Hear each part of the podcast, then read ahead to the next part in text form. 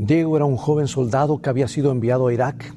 Comenzaba a correr el año 2003 y una coalición de fuerzas se reunió en la frontera entre Kuwait y una fortaleza del imperio de Saddam Hussein. Mientras tanto, sus padres en Texas se preguntaban si su hijo habría de volver sano de la guerra o incluso si sobreviviría. Pero también debemos destacar que los padres de este joven habían vivido un cristianismo superficial Tenían deudas que debían pagar, trabajar duro para no perder sus empleos, así que por último estaba la iglesia, al final de sus prioridades. La verdad es que la familia había estado cerrando la puerta a un hogar espiritual.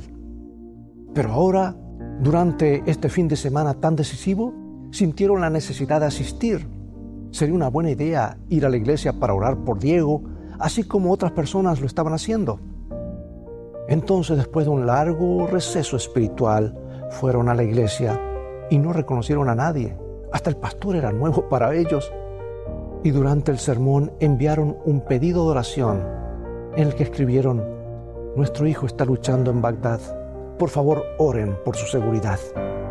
Por supuesto que la iglesia oró y el pastor quedó complacido al saber que esta pareja había venido de visita.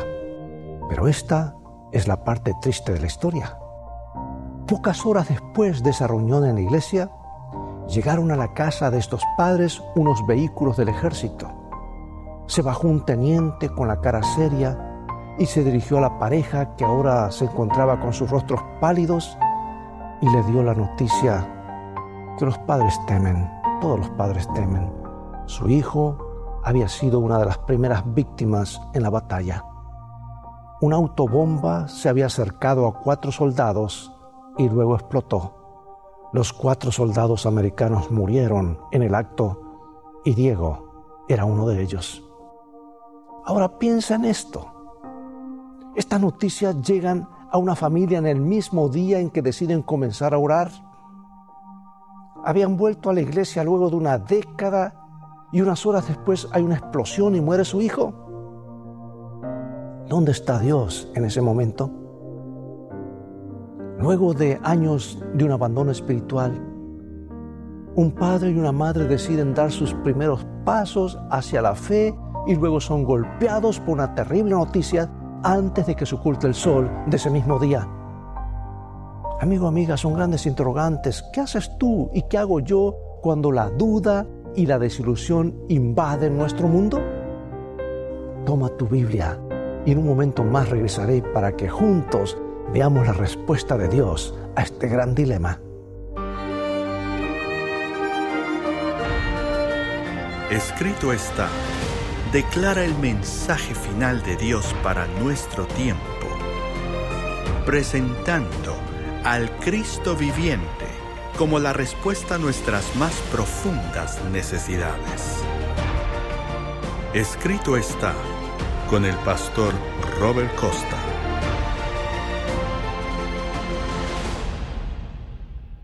¿Alguna vez te has sentido desanimado, desanimada?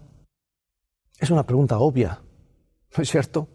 Todos en un momento u otro nos hemos desanimado, porque siempre existen momentos difíciles.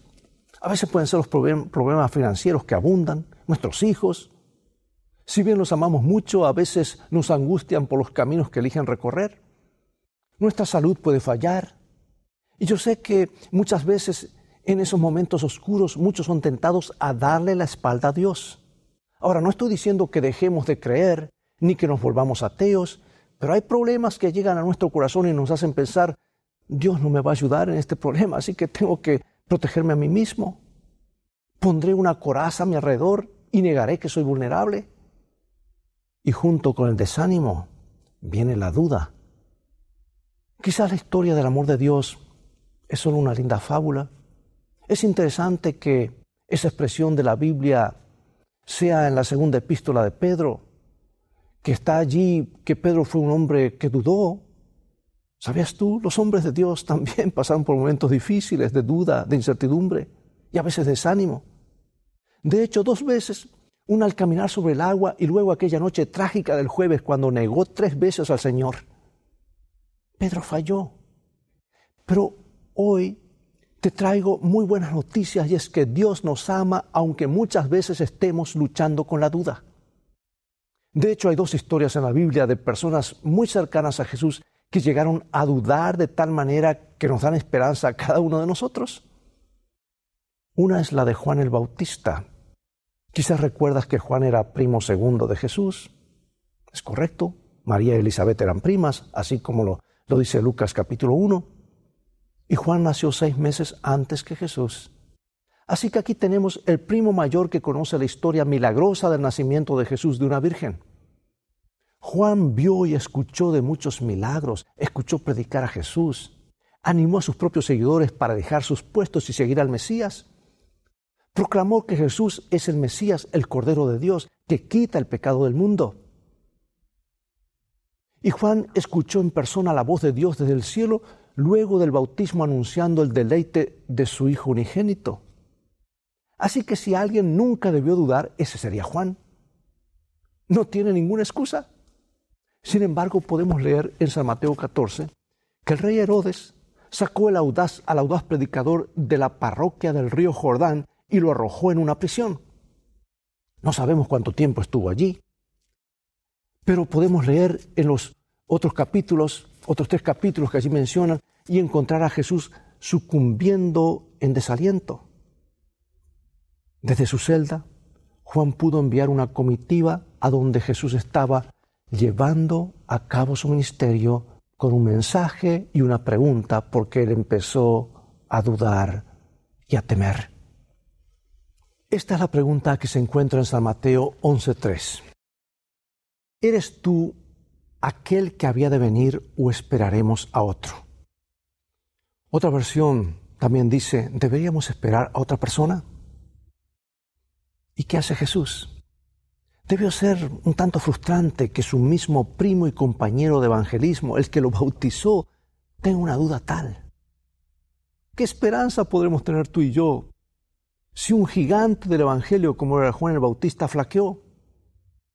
Ahora bien, prestemos atención a estos dos puntos. Primero, Jesús no culpa y ni siquiera critica a Juan por su momento de debilidad. Y lo segundo que hace Jesús es recordarle apaciblemente a su primo, a través de los mensajeros, las evidencias que había visto. Mateo 11:5. Los ciegos ven, los cojos andan, los leprosos son limpiados, los sordos oyen, los muertos son resucitados, y a los pobres es anunciado el Evangelio. Y acá tenemos una enorme lección. Cuando las dudas irrumpen en nuestras vidas, cuando Lucifer toca nuestra puerta y nos clava su peligrosa espada del desaliento, ¿qué hacemos? Acudimos a la Biblia rápidamente y recordamos toda la evidencia que hemos visto y que, y que servimos al poderoso Mesías que obra milagros. Jesús ha hecho grandes milagros antes. Redime almas y reconstituye hogares, cambia vidas, da paz en medio de las tormentas. Y aunque en este momento, en este día, las cosas no estén bien del todo o nos encontremos en una celda de pesar como lo fue, lo estuvo Juan, todavía servimos al Señor, que nos libera y nos aleja de la oscuridad. Bueno, hemos mencionado un número de ateos que simplemente permitieron que los tiempos difíciles y las dudas se apoderaran de ellos. El defensor cristiano C.S. Eh, Lewis era uno de ellos. Su madre murió cuando él era un niño, aunque él había orado al cielo por ella. Luego de su muerte, él siguió orando por un milagro de su resurrección, pero tampoco ocurrió. Y luego se dejó llevar enfurecido al ateísmo por dos décadas. Año después, se convirtió en un gran cristiano de fe y devoto a Dios y escribió su clásico tratado Mero Cristianismo acerca de las dudas que podemos enfrentar en nuestro camino. Porque estas bombardean al ateo también, ¿sabes? Él expresó con una sonrisa irónica. ¿Qué pueden hacer los hijos de Dios para protegerse cuando el desaliento y la duda atacan? En su libro describe que el primer paso es reconocer el hecho que nuestro estado de ánimo cambia. El siguiente paso es asegurarse de que una vez que hayamos aceptado el cristianismo, habrá ciertos aspectos que deben tener se deben tener en mente por, cierto tiempo. Esa es la razón por la cual las oraciones, lecturas religiosas, el ir a la iglesia, son aspectos necesarios en la vida del cristiano. Siempre tenemos que recordar lo que creemos. Ni esta creencia ni ninguna otra serán incorporadas automáticamente a nuestras mentes. Tenemos que ejercitarlas. En el siguiente párrafo explica que, como hombre entendido, las personas no rescinden de su primera creencia solo por algunas razones brillantes del ateísmo. No, muchos creyentes simplemente se apartan, no se aferran a su fe ni a las promesas de la Biblia y sus principios en los momentos buenos, ah, pues pasan a veces desapercibidos y no se afirman en la verdad bíblica. No reflexionan en las profecías que se han cumplido, en las grandiosas historias de fe del Antiguo Testamento y del Nuevo, las historias de, fe y, son abundantes y están allí no para satisfacer nuestra curiosidad, amigo y amiga, sino para aumentar nuestra fe. ¿Qué ocurre cuando eso pasa? Cuando llegan las tormentas, así como lo predijo el mismo Jesús en la parábola de San Mateo 7, en el Sermón del Monte, y así como lo dice el canto, el canto que los niños cantan en la iglesia, la casa en la arena caerá, el hombre prudente, su casa edificó, etc. Y la casa no cayó. ¿Recuerdas ese cantito? Hay dos fieles creyentes que cayeron temporariamente en la trampa de dejar la fe a un lado. Y aquí tenemos estos casos bíblicos en San Lucas 24. Fueron Cleofas y su amigo. No sabemos el nombre del amigo, pero sabemos el nombre de Cleofas. Puedes leer en Lucas capítulo 24 y ver cómo estos hombres tambaleaban en su fe mientras se dirigían a Maús durante esa tarde de domingo. Cegados por sus lágrimas, no se daban cuenta que Jesús ya había salido de la tumba. Se habían olvidado de los increíbles milagros que habían visto, que habían visto a Cristo realizar. Y de alguna manera las promesas que les había dado de salir de la tumba al tercer día, pues la habían pasado por alto. De hecho, cuando un misterioso compañero de viaje se les unió en la caminata de 11 kilómetros, los reprendió por sacarle la vista y caer en el desconsuelo. Esa persona casi les dijo, vamos hombres, ¿acaso los profetas no anunciaban que iba a ocurrir esta, de esta manera? ¿Acaso, ¿Acaso el Mesías no iba a sufrir para completar su obra en este mundo perdido y que luego iba a entrar en su gloria? Y estos hombres se sonrojaron y tuvieron que decir, y bueno, sí. Y cuando se secaron los ojos y prestaron atención a quién estaba sentado con ellos y quién iba caminando junto a ellos, por supuesto que su fe regresó.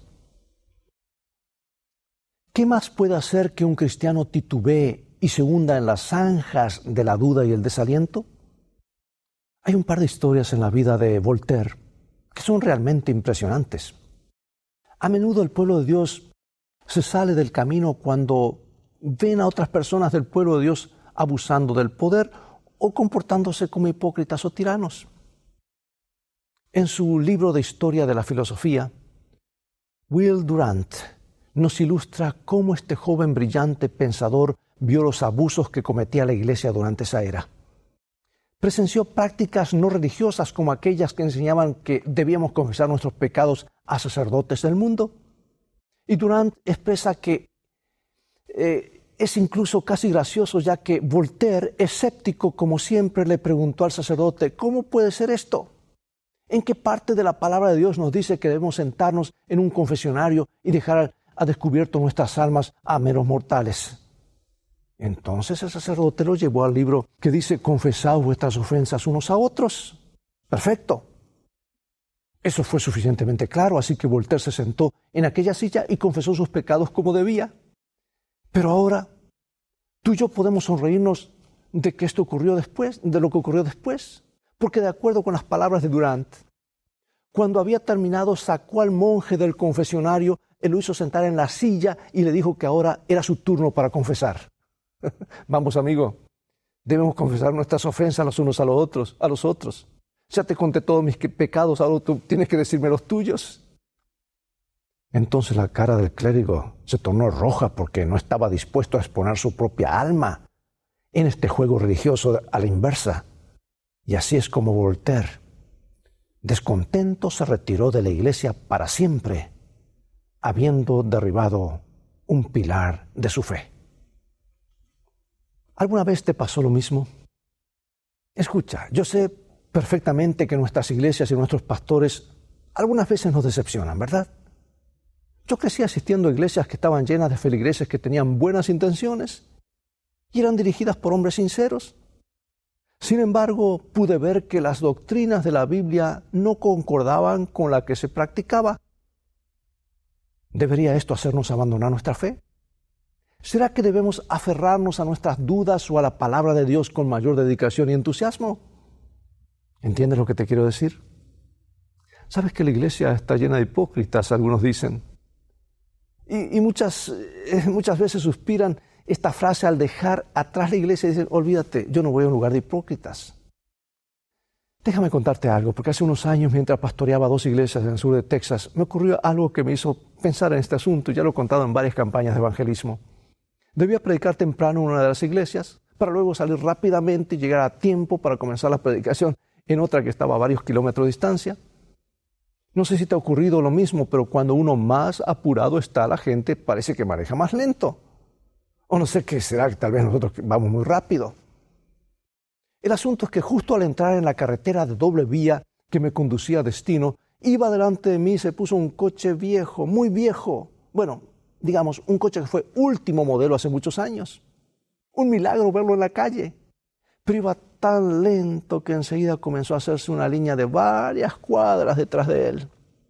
Por eso alguien dijo, si tú quieres convertirte en líder de un minuto a otro, la forma más fácil es manejar al límite de la velocidad en la vía rápida y en pocos minutos tendrás una cantidad de seguidores. Ahora, no estoy diciendo que lo hagas, ¿verdad? Pero ocurre. Venían tantos coches del otro lado que era imposible para mí rebasar el vehículo en una ruta doble vía. Y el coche parecía una locomotora, echaba humo blanco. Me acerqué lo más que pude para tratar de que me vea y noté que ni espejo retrovisor tenía. Ya estaba perdiendo la paciencia porque sabía que iba a llegar tarde a la predicación. Pero cuando el humo se despejó un poco, porque parecía una locomotora, ya me estaba asfixiando ese humo, encontré una calcomanía, un bumper sticker que decía, puedo ser lento, pero voy delante de ti. Y eso me hizo meditar en que a veces encontramos personas en la iglesia que obstaculizan nuestra marcha por la vida, sea por el motivo que sea. Ay, si no fuese por esta familia, por este individuo. Pero tú y yo, amigo y amiga, no podemos quedarnos ahí lamentando que tenemos que avanzar con los ojos tenemos que avanzar con los ojos puestos en Jesús, no en los otros. Porque Jesús nunca falla y Él es el verdadero pastor de la iglesia. Jehová es mi pastor, nada me faltará. Resulta que otros se desaniman porque ven cosas en la palabra de Dios que no entienden. Sí es cierto, existen pasajes que pueden tener dos o más interpretaciones posibles y hay doctrinas en las que no todos los creyentes se ponen de acuerdo. Hay un libro de mi propia fe adventista que muchos de nosotros lo han leído una y otra vez, se titula El Camino a Cristo. Es un librito clásico, de paso es el más traducido y leído después de la Biblia. En el penúltimo capítulo que se titula ¿Qué debe hacerse con la duda? Y el último que dice la fuente de regocijo y felicidad. Sabes, yo no creo que sea esto escrito por accidente, ni ese orden esté allí por accidente. Porque cuando tenemos dudas acerca de lo que nos dice la Biblia, necesitamos aferrarnos de la mano de Dios y luego regocijarnos en el Señor. Pero el autor deja claro este punto. La Biblia contiene una fuente infinita de sabiduría y llega hasta nosotros desde la mente y el corazón del infinito, como siempre digo, un mensaje del corazón de Dios a nuestro corazón. Y San Pablo escribiendo a las iglesias de Colosas, dice en Colosenses capítulo 2, versículo 3, en quien están escondidos todos los tesoros de la sabiduría y del conocimiento. Y en 1 Corintios 2 nos describe lo profundo de Dios. Según de Pedro 3 admite que la Biblia tiene cosas difíciles de entender y que los infieles y no creyentes distorsionarán para su propia destrucción.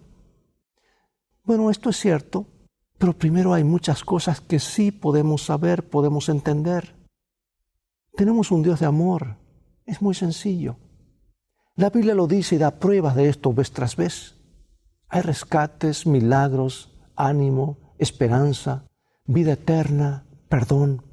Sabes, todas estas cosas están expresadas inequívocamente y se declaran para nuestro ánimo. En vez de echar por la borda el cristianismo por no entender algunas cosas, ¿por qué no celebramos y nos aferramos a este? Lo proclamamos por la abundancia de verdades que podemos ver claramente? En segundo lugar, también es verdad que cuanto más nos refugiamos en el cuidado de Dios, cuanto más creemos en Él, entonces más preguntas Él nos responderá. Él nos quiere guiar hacia la verdad. De hecho, ese es el rol específico del Espíritu Santo. Estoy satisfecho porque el plan de Dios es un plan de amor y nos da una solución total. Y ahora para, terminar, permíteme compartir un párrafo del libro que mencioné anteriormente, el libro El Camino a Cristo. Amigo y amiga, sigamos el camino a Cristo. ¿Qué te parece? Esto es lo que la autora quiere compartir con nosotros. Este hermoso librito, página 113. El apóstol Pedro exhorta a los hermanos a crecer en la gracia y en el conocimiento de nuestro Señor y Salvador Jesucristo. Cuando los hijos de Dios crezcan en la gracia obtendrán constantemente un conocimiento más claro de su palabra. Discernirán nueva luz y belleza en sus sagradas verdades. Esto es lo que ha sucedido en la historia de la Iglesia en todas las edades y continuará sucediendo hasta el fin. La senda de los justos es como la luz de la aurora que va en aumento hasta en, resplandor hasta que el día es perfecto. Por la fe podemos mirar la vida futura y confiar en las promesas de Dios respecto al desarrollo de la inteligencia, a la unión de las facultades humanas con las divinas y a la relación directa de todas las potencias del alma con la fuente de luz. Podemos regocijarnos de que todas las cosas que nos confunden ahora en las providencias de Dios serán entonces aclaradas las cosas difíciles de entender recibirán entonces explicación. Y donde nuestro entendimiento finito solo descubría confusión y designios quebrantados, veremos la más rica, perfecta y hermosa armonía. Qué palabras tan hermosas, tan sabias e inspiradas.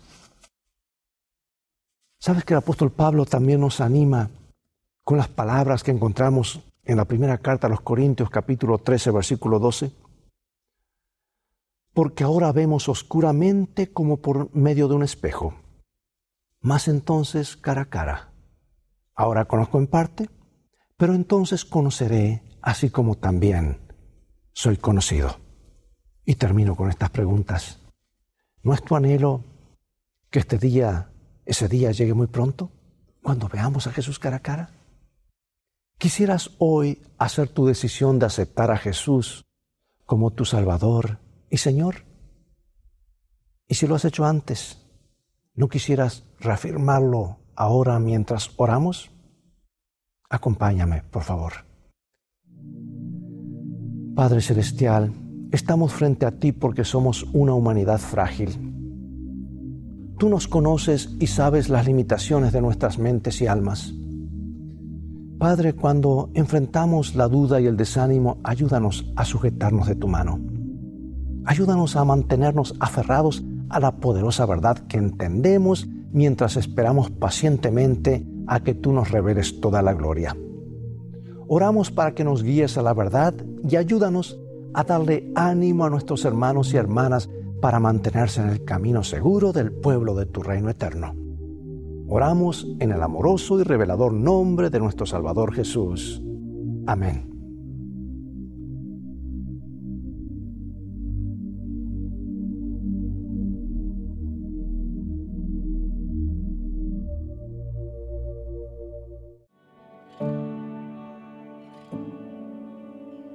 Cuando están afligidos, Muchos piensan que deben dirigirse a algún amigo terrenal para contarle sus perplejidades y pedirle ayuda.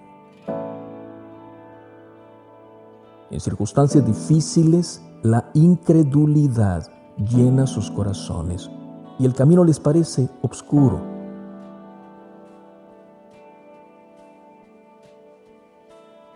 Sin embargo, está siempre a su lado el poderoso consejero de todos los siglos, invitándoles a depositar en Él su confianza.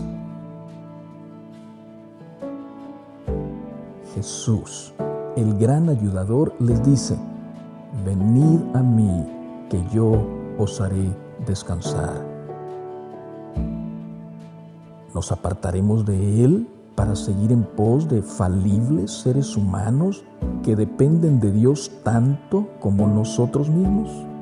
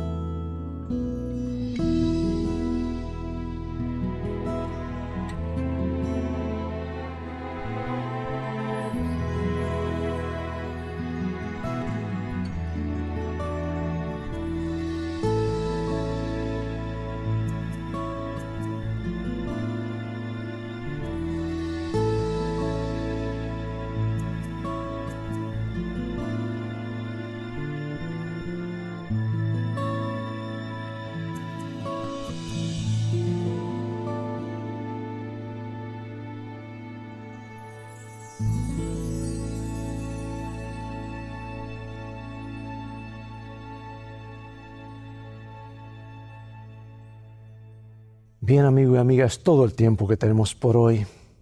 Ha llegado el momento de despedirnos. Antes yo me hacía muchas preguntas, especialmente ante problemas como el sufrimiento, injusticias de la vida. Hay muchas cosas de este lado de la eternidad que no comprenderemos. Pero Dios nos ha dejado en su palabra lo suficiente para entender claramente que Él nos ama y desea lo mejor para nosotros si no hubiese enviado a su Hijo a pagar el precio? Tal vez no lo entenderíamos, pero lo ha enviado. Cristo Jesús, que quiere iluminar tu vida con gozo y felicidad, ha sido enviado por el cielo al vino en persona para devolvernos lo que el diablo nos robó. Pero recuerda, amigo y amiga, que felicidad, lo que Dios anhela y que tú y yo anhelamos, comienza con fe. Y la fe viene por el oír y estudiar la palabra de Dios. Es por eso que al final de cada programa siempre invitamos a nuestros oyentes, nuestros televidentes y, eh, telenautas, ¿verdad?, a continuar estudiando. Visita nuestro sitio de internet escritoestá.org, donde podrás obtener una variedad de estudios bíblicos y otros materiales. Mientras tanto, Dios te bendiga y te guarde y recuerda, escrito está, no solo de pan vivirá el hombre, sino de toda palabra que sale de la boca de Dios.